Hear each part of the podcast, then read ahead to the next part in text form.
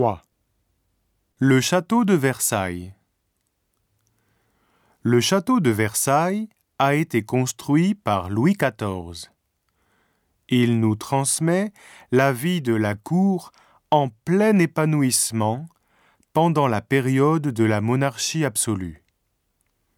Ainsi, le château et le parc attirent des touristes du monde entier.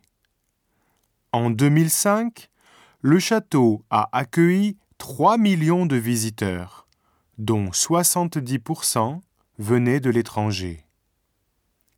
Certains jours d'été, leur nombre atteint 150 000, d'où un problème de gestion des flux de touristes. Le gouvernement français a donc lancé le projet du Grand Versailles, qui se terminera en 2020. Grâce à cette initiative, les flux de visiteurs seront mieux régulés et l'espace des visites sera élargi.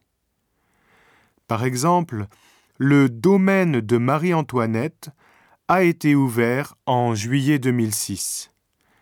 Il s'agit du Petit Trianon et de ses jardins, où Marie-Antoinette trouvait refuge, échappant ainsi aux règles strictes de la cour. Ce nouvel espace de visite, rénové grâce à des financements privés, va certainement attirer des curieux. Mais suffira-t-il pour modifier le flux des visiteurs, alors que la plupart d'eux veulent surtout voir les lieux phares du château que sont la Galerie des Glaces et les grands appartements ?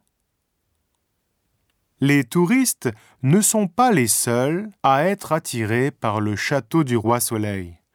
Celui-ci forme en effet un cadre idéal pour les grandes productions cinématographiques américaines. En 2005, un long métrage hollywoodien, Marie-Antoinette, de Sofia Coppola, y a été tourné. Le prix de location du site était de 16 000 euros par jour. Au moment de la foire au lieu de tournage, à Los Angeles, au moins 5 producteurs américains se sont montrés intéressés par Versailles.